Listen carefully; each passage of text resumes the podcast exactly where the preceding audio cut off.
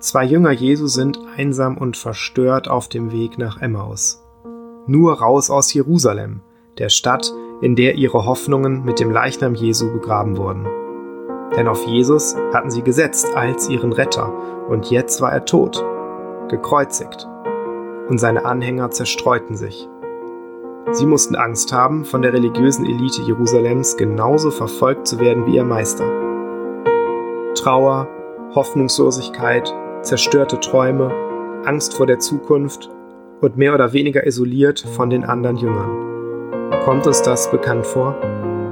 Die wirtschaftliche Existenz ist plötzlich gefährdet. Dinge, auf die wir unsere Hoffnung setzen, wanken. Produkte, die wir wie selbstverständlich täglich kaufen konnten, sind auf einmal rar. Und die Angst vor der Zukunft wird täglich durch neue Horrorzahlen befeuert. So und so viele Neuerkrankungen, so und so viele kritische Fälle, viel zu viele Tote. Und dann ist noch nicht mal Gemeinschaft mit geliebten Menschen möglich. Ausgerechnet diesen Weg müssen wir auch noch alleine gehen. Oder?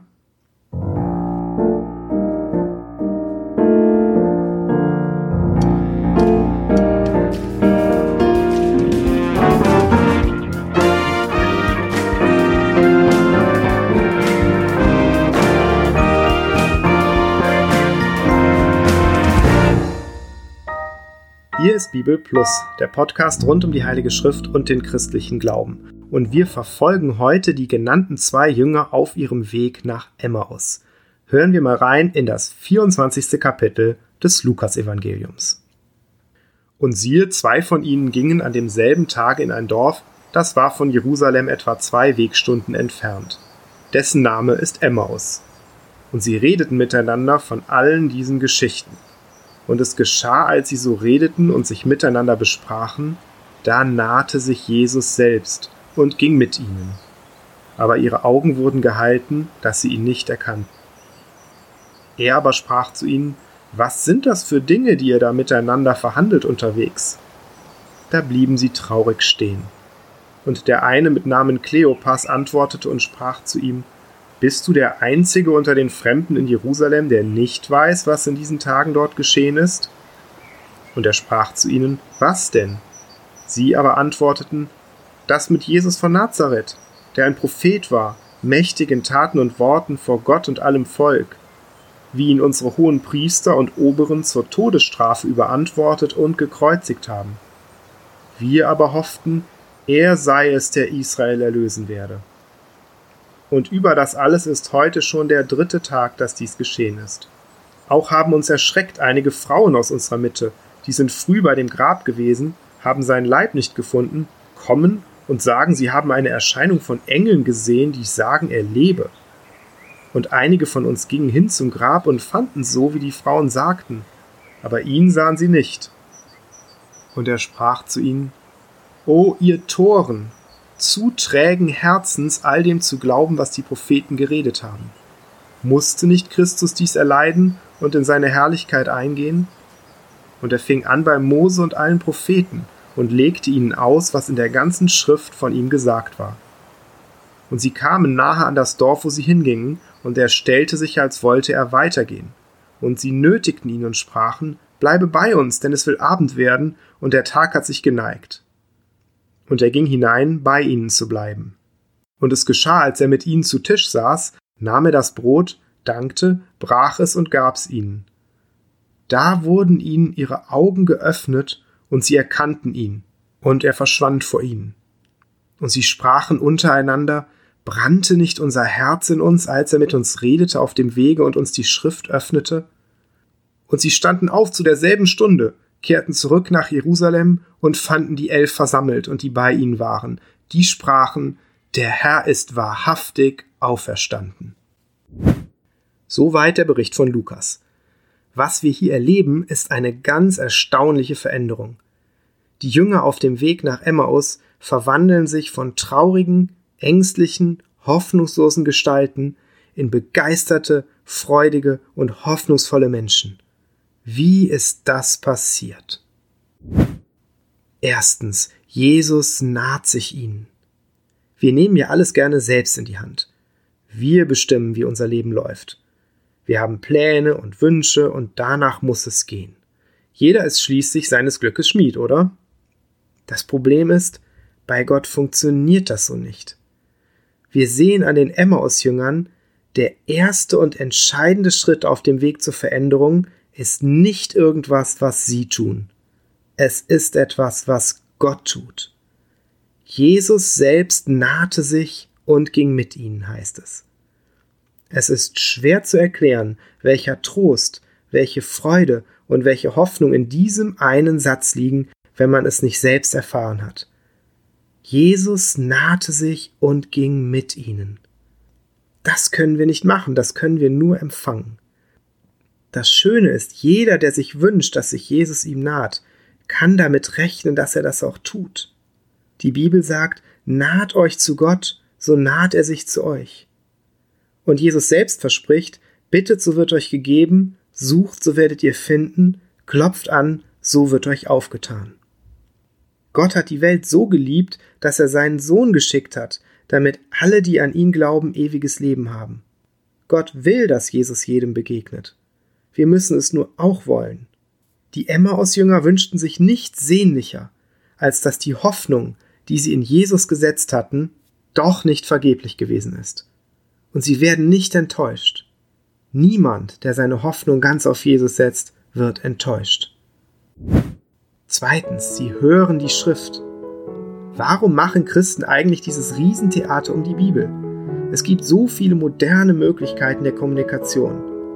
Und auch wenn es um religiöse Erfahrungen geht, kann man haufenweise esoterisches Zeug versuchen. Atemtechniken und Mystik und Selbstversenkung in Stille und was weiß ich was. Christlicher Glaube aber speist sich immer aus dem Wort Gottes, der Bibel. Selbst der auferstandene Jesus verzichtet darauf nicht. Als ihm die traurigen Jünger von seiner Kreuzigung erzählen, fängt Jesus an bei Mose und allen Propheten und legt ihnen aus, was in der ganzen Schrift von ihm gesagt war. Jesus drängt die Jünger hin zur Bibel. Und das mit erstaunlichem Erfolg. Brannte nicht unser Herz in uns, sagen die Jünger. Und das nicht etwa, weil ihnen Jesus in Person begegnet war, sondern weil er ihnen die Schrift geöffnet hat. Das Wort Gottes ist lebendig und kräftig. Das können alle bestätigen, die Jesus zur Bibel gedrängt hat. Und gerade im größten Moment der Traurigkeit müssen wir uns unbedingt Gottes Wort zuwenden und ihm die Möglichkeit geben, uns zu trösten und aufzubauen. Wie die Jünger merken wir manchmal erst hinterher, wie wertvoll das war. Drittens, sie verstehen den Weg. Gottes Wege kommen uns oft seltsam vor. Und für kaum einen Weg kann das eigentlich mehr gelten, als für den Weg, den Jesus hier in der Osterwoche gegangen ist. Schon vorher hat Jesus einen ganz langen Weg zurückgelegt. Einen Weg, der von der Herrlichkeit des Vaters bis zu einer Krippe in Bethlehem reicht. Jetzt aber geht er einen furchtbaren Weg. Er lädt die Schuld der Welt auf seine Schultern und lässt sich kreuzigen. Aus Liebe. Die Jünger haben das nicht verstanden. Auf keinen Fall darf dir das passieren, schimpft Petrus, als ihm Jesus diesen Leidensweg ankündigt. Und hier erklärt Jesus den Jüngern, musste nicht Christus dies erleiden und in seine Herrlichkeit eingehen. Das ist der Weg Gottes für Jesus gewesen. Erst Leiden, dann Herrlichkeit. Im Hebräerbrief heißt es, Jesus erduldete den Tod am Kreuz, weil große Freude auf ihn wartete. Und die Jünger begreifen nach und nach, das ist auch ihr Weg, wenn sie Jesus folgen. Erst Leiden, dann Herrlichkeit. Denn ich bin überzeugt, dass dieser Zeit Leiden nicht ins Gewicht fallen gegenüber der Herrlichkeit, die an uns offenbart werden soll, schreibt Paulus. Und Paulus ist nun wirklich jemand, der übelst gelitten hat. Nirgendwo behauptet die Bibel, dass uns das anders gehen muss. Kurz vor seinem Tod hat Jesus eine schreckliche Zeit angekündigt, in der die Menschen vergehen werden vor Furcht und in Erwartung der Dinge, die kommen sollen über die ganze Erde. Und nachdem er das angekündigt hat, verheißt er seinen Jüngern, wenn aber dieses anfängt zu geschehen, dann seht auf und erhebt eure Häupter, weil sich eure Erlösung naht. Katastrophen und Leiden und Kriege und Seuchen können uns nur so lange verunsichern, wie wir nach unten schauen. Solange sie aber andauern, gilt: Jesus ist bei uns alle Tage bis ans Ende dieses Zeitalters. Ostern ist die Garantie, dass dann Herrlichkeit auf uns wartet. Viertens, sie glauben. O ihr Unverständigen, wie ist doch euer Herz zu träge, zu glauben an alles, was die Propheten geredet haben, tadelt Jesus. Und das klingt böse, drückt aber eher Mitleid aus als Tadel. Die Jünger haben nicht aus Bösartigkeit nicht geglaubt, sondern aus Trägheit. Und ist das nicht erstaunlich, wie weit diese Trägheit reichen kann? Da berichten die Jünger sogar von den Frauen, die das leere Grab gesehen haben, und von dem Engel, der verkündet hat, dass Jesus lebt. Ja, sie wissen selbst, dass die Geschichte der Frauen von den Jüngern überprüft wurde und sich als wahr erwiesen hat. Und sie glauben trotzdem nicht. Stattdessen schlurfen sie traurig auf irgendeiner staubigen Straße durch die Gegend. Ist das nicht symptomatisch? Wie viele Zeugen Jesu verkünden auch heute noch, dass sie dem Auferstandenen begegnet sind, dass sich sein Wort als wahr erwiesen hat und dass seine Liebe allen gilt? Immer noch ist die Bibel unglaublich zuverlässig und widersetzt sich jedem Versuch, sie als irrelevant abzustempeln. Und trotzdem tun viele diese Berichte so ab, wie die Jünger hier die Augenzeugenberichte derer, die doch das leere Grab selbst gesehen haben. Alles etwas überspannte Religiöse, christliche Fundamentalisten, etwas simple Gemüter, die einfach alles glauben. Und selbst wenn uns der Auferstandene schon begegnet ist, tun wir uns oft noch schwer, seinen Worten zu glauben. Es gibt immer genug Ausreden dafür, träge zu bleiben, statt dem zu vertrauen, was die Bibel sagt. Es gibt aber auch die Chance, diese Trägheit abzulegen und endlich zu glauben, um zu erkennen. Das ist nämlich der 5. Punkt: Sie erkennen Jesus. Jetzt endlich erkennen die Jünger ihren Retter. Jesus war längst auferstanden, er hatte den Tod längst besiegt und sie hätten es wissen können, denn die Fakten waren ihnen bekannt. Sie haben sie nur nicht geglaubt. Jetzt, nachdem sie der Schrift glauben und Jesus einladen, ändert sich das. Und Lukas schildert uns hier ein ganz interessantes Detail. Die Augen der Jünger werden geöffnet, als Jesus das Brot bricht. Das hätte er eigentlich gar nicht tun dürfen, denn die Jünger haben ihn eingeladen zu bleiben. Es war aber Aufgabe des Gastgebers, des Hausherrn, das Brot zu brechen und seine Gäste damit zu versorgen. So erleben alle Jünger, die Jesus einladen, dass sie plötzlich keinen Gast zu Besuch haben, sondern den Hausherrn selbst. Und wer Jesus den Herrn sein lässt, der erkennt ihn plötzlich. Wenn jemand den Willen Gottes tun will, wird er erkennen, sagt Jesus. So finden die Jünger heraus, dass der Jesus, den sie für tot gehalten haben, lebt und dass er ihr Gastgeber ist, der ihre Traurigkeit kennt und sie in Freude verwandelt, der ihren Hunger nach Liebe kennt und sie satt macht, der ihre Hoffnungen sieht und sie erfüllt. Denn Jesus ist wirklich und wahrhaftig der Erlöser der Welt. Und aus der Trauer der Jünger, die noch am Abend herrschte, wird eine solche Freude, dass sie es keine Sekunde auf den Sitzen hält. Noch in der Nacht marschieren sie los und zurück nach Jerusalem, um ihre Begeisterung zu teilen. Der Herr ist wahrhaftig auferstanden. Deswegen wird hier Ostern, auch mitten in der Nacht. Und damit haben wir jetzt am Ende unser 5-Punkte-Programm für ein erfolgreiches Ostern zusammen. Erstens, Jesus naht sich uns. Vielleicht denken wir auch, wie die Jünger: Es ist doch schon der 3. Tag des Frustes, vielleicht der 3. Monat der Einsamkeit, vielleicht das 3. Jahr der Angst. Vielleicht ist es auch Abend für unser Land, vielleicht Nacht für die Welt. Aber Augen auf, Jesus naht sich. Zweitens, auf die Bibel hören.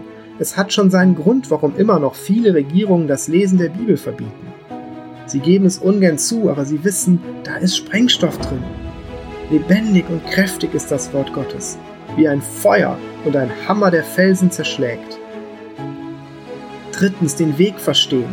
Jesus verspricht keine Abkürzungen, kein Leid und schmerzloses Zuckerleben. Aber er verspricht uns, immer bei uns zu sein und nur das Beste für uns zu wollen, auch wenn es einmal nicht so aussieht. Und er verspricht uns eine ewige Herrlichkeit, wenn er wiederkommt. Viertens, Glauben. Das ist der entscheidende Schritt. Gott vertrauen, dass das, was er sagt, wahr ist und dass das, was er verspricht, sich auch erfüllt. Johannes nennt den Glauben den Sieg, der die Welt überwunden hat. Und 5. Jesus erkennen. Er selbst sagt: Das aber ist das ewige Leben, dass sie dich, der du allein wahrer Gott bist und den du gesandt hast, Jesus Christus, erkennen. Diese 5 Schritte holen uns von der staubigen Straße, auf der wir ins Nirgendwo der Angst und Hoffnungslosigkeit schlürfen, hinein in die Gegenwart Gottes. Weil Jesus lebt, kann ich dem Morgen begegnen. Weil Jesus lebt, verschwindet die Angst. Und weil ich weiß, dass er die Zukunft in der Hand hält, habe ich heute schon Zuversicht. Frohe Ostern!